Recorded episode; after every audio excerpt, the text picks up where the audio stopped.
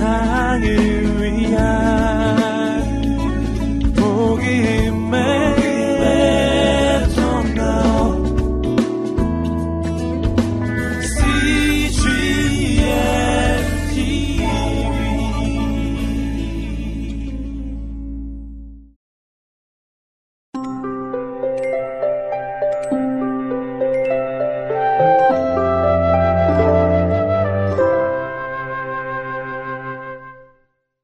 90일 사도행전 28장 요한계시록 말씀입니다.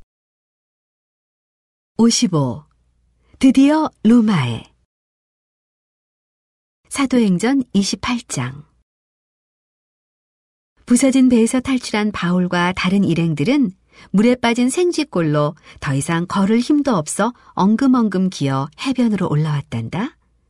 게다가 추위로 몸을 덜덜 떨면서 말이야.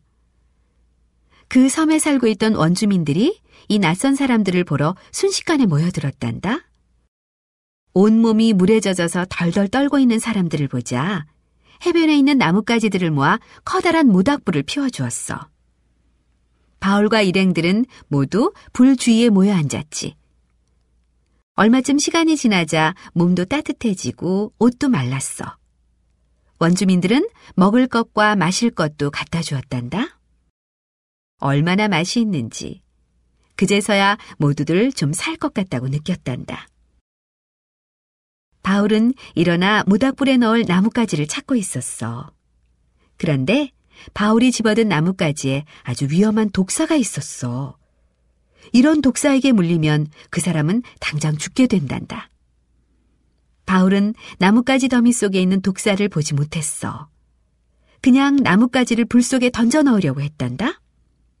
그 순간 독사가 튀어나왔어. 독사는 바울의 팔을 물어버렸지. 그리고 바울의 팔에 척하고 매달려 있었어. 주위에 있던 사람들은 깜짝 놀랐지. 하지만 바울은 놀라지 않았어. 팔을 이리저리 흔들어 독사를 불 속에 던져 넣었단다. 불에 타도록 말이야. 이제 바울은 죽겠군. 당장 죽게 될 거야. 주위 사람들은 수군거렸지. 독사에게 물렸으니 달리 손을 쓸 방법도 없어. 하지만 바울에게는 아무 일도 일어나지 않았어. 바울은 아무 일도 없었다는 듯 태연하게 불 옆에 앉아 있었단다.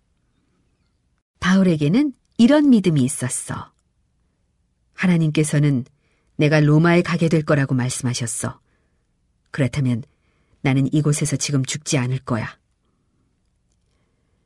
섬 안으로 조금 들어가면 커다란 집이 하나 있었단다. 그 집에는 이 섬의 추장인 보블리오가 살고 있었어.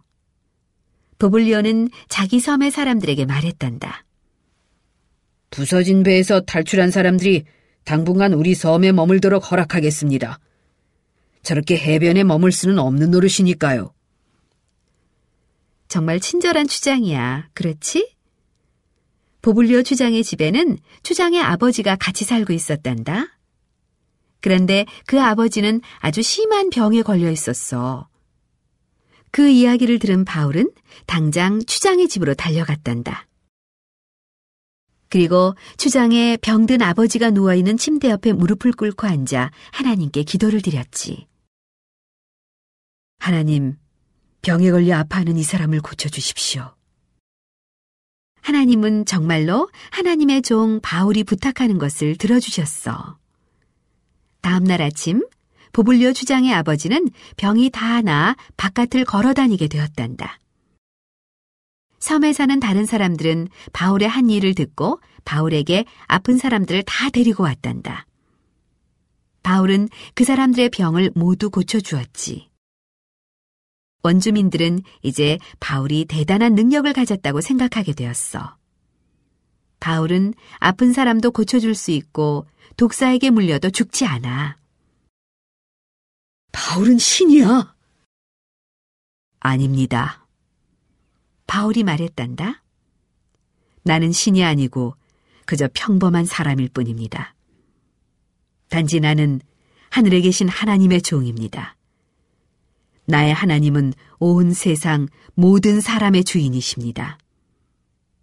나의 하나님께서 이 섬에 있는 병든 사람들을 고쳐주라고 내게 말씀하셨습니다. 바울을 비롯해 율리오 장군과 배에 탔던 다른 사람들은 겨울 내내 그 섬에 머물러야 했단다. 겨울 동안에는 그곳을 지나가는 배가 없었거든. 그 섬에 그렇게 오래 머무는 것도 나름대로 좋았단다. 바울은 3개월 동안 섬 원주민들에게 예수님이 어떤 분인지 이야기해 줄 수 있었거든. 마침내 봄이 되자 이탈리아로 가는 배를 구할 수 있었지. 율리오 장군은 바울과 다른 죄수들과 함께 배에 올랐단다. 이제 로마로 가는 여행을 계속하게 된 거야. 배를 타고 얼마쯤 항해를 해 이탈리아의 어떤 항구에 이르게 되었지. 이탈리아에 도착한 거야. 이제부터 로마까지는 걸어가야 했단다. 로마는 크고 멋진 도시였지. 이곳 로마에는 아주 멋진 궁전에 로마 황제가 살고 있어. 로마 시내에는 사람들이 또 얼마나 많은지. 로마에도 그리스도인들이 살고 있었단다. 이들은 바울이 로마로 오고 있다는 말을 벌써 들었어. 이 사람들은 바울을 환영하고 싶었어. 그래서 아주 먼 길을 걸어서 바울을 마중 나갔단다. 바울을 조금이라도 빨리 보고 싶었거든. 바울과 로마 그리스도인들이 서로 만났을 때 얼마나 기뻐했는지 모른단다. 바울도 이곳 로마에 오기를 얼마나 고대했는지. 바울과 그리스도인들은 함께 로마로 걸어갔지. 바울은 여전히 율리오 장군의 죄수였단다. 하지만 율리오 장군은 바울이 위험한 사람이 아니라는 것을 누구보다 잘 알고 있었어. 바울을 감옥에 가둘 필요가 없다는 것도 알고 있었지. 그래서 바울을 보통 집에서 살게 해주었단다. 단, 군인 한 사람을 시켜 바울을 항상 지키도록 했지. 바울은 다른 곳으로 갈 수는 없었어. 왜냐하면 언제든 로마 황제를 만나러 갈 준비를 하고 있어야 했거든. 로마 황제가 바울을 풀어줄 때를 말해줄 테니까. 바울은 그 집에서 몰래 도망치고 싶다는 생각을 한 적이 없었단다. 오히려 언제쯤 황제를 만날 수 있을까 하고 황제를 만나게 되기를 고대하고 있었지. 그 위대한 황제를 만나 예수님이 어떤 분이신지 전하고 싶었거든. 바울이 실제로 황제를 만나 예수님을 전했는지는 아무도 모른단다. 그 이야기는 성경에 쓰여 있지 않거든. 하지만 성경에는 바울이 2년 동안 로마에 머물렀다고 나와. 그동안 매일매일 사람들이 바울을 찾아왔지. 바울을 지키는 군인도 괜찮다고 허락해 주었어. 바울은 죄수처럼 한 곳에 갇혀 있었지만 매일매일 예수님에 대해 전할 수 있었단다.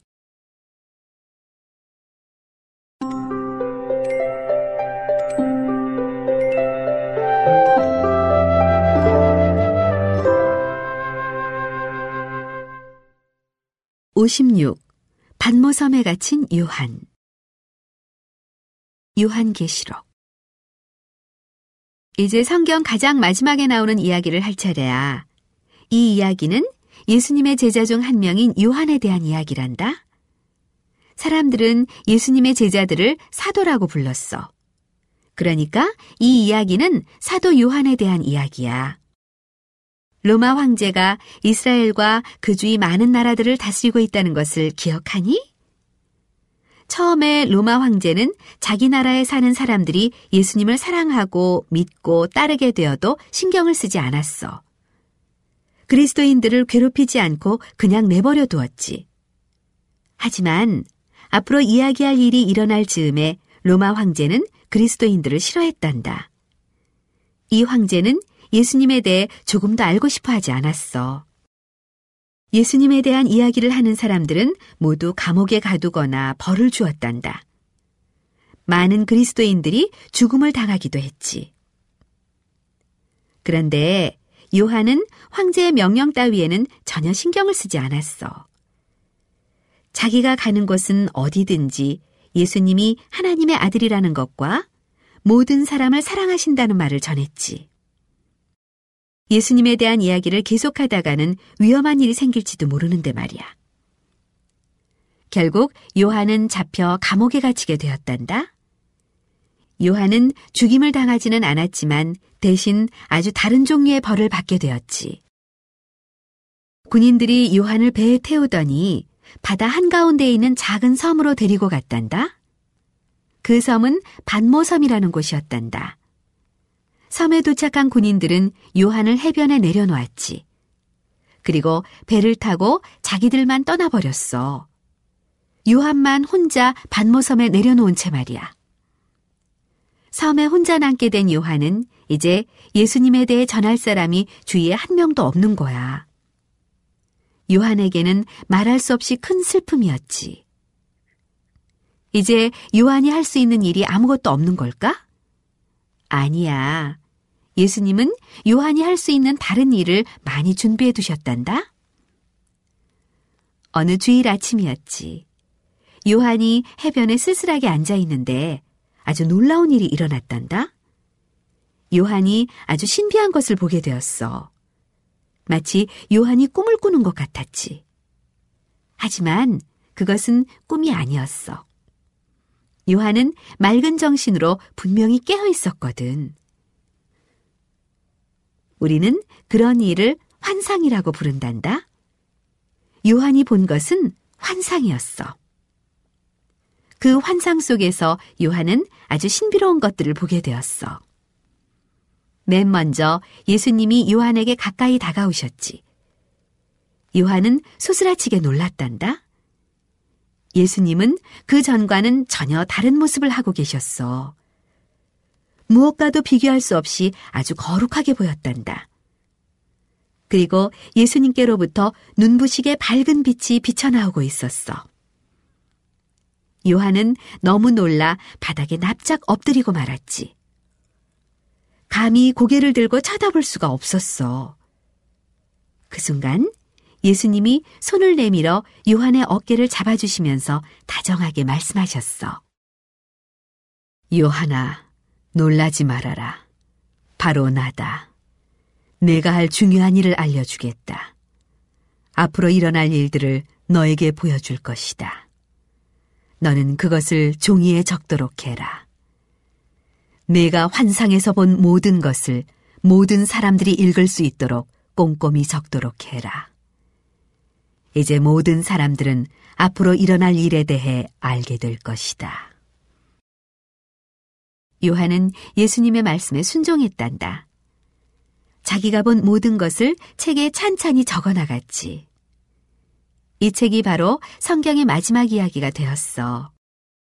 우리는 하나님께서 이 이야기를 요한에게 보여주셨다는 뜻으로 요한 계시록이라고 부른단다. 계시는 사람이 알 수 없는 것을 하나님께서 가르쳐 알게 해주셨다는 뜻이야. 환상 속에서 요한이 본 것은 무엇이었을까? 요한은 하늘나라를 보았단다. 저 높은 곳에 있는 하늘나라를 보았어. 하늘나라는 정말 아름다운 곳이었지. 하늘나라에서 요한은 하나님께서 앉아 계시는 멋진 의자를 보았단다. 그 의자 옆에 사람들이 쭉 둘러서 있는 것도 보았어. 그 사람들은 세상에 살 때 하나님을 사랑했던 사람들이었지. 그런 사람들이 모두 하늘나라에 모여 있었어. 예전에 예수님이 제자들과 함께 계실 때 제자들에게 약속하신 것이 있었단다. 예수님은 하늘나라에서 제자들을 위해 모든 것을 준비해 놓겠다고 약속하셨지. 예수님은 그때 이런 말씀도 하셨단다.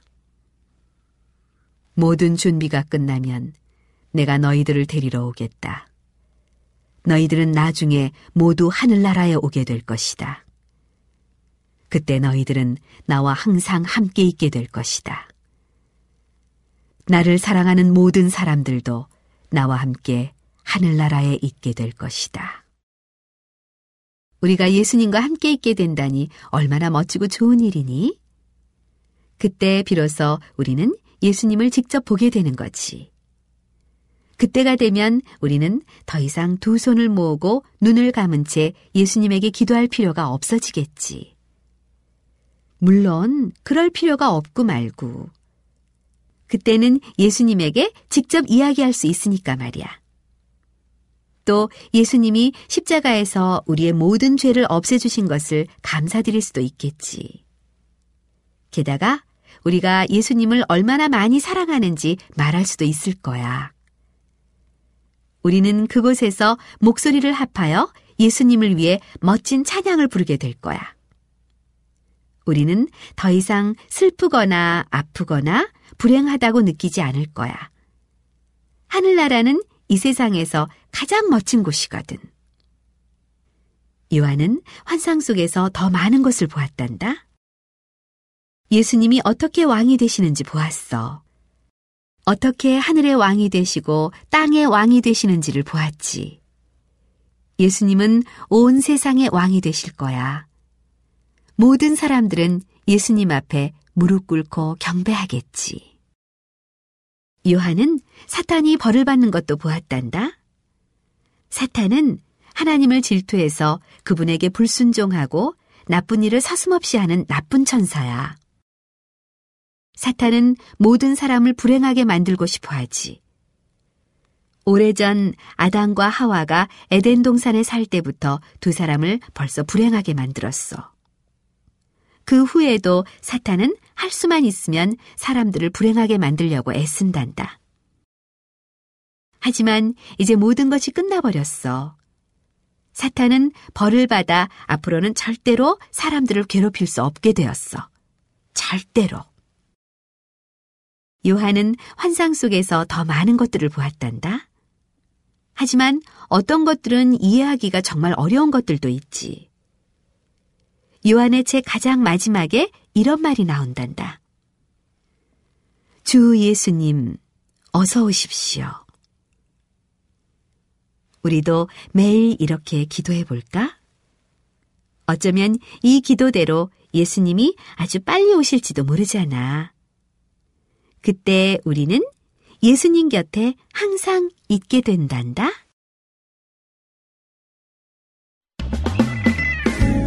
온 세상을 위한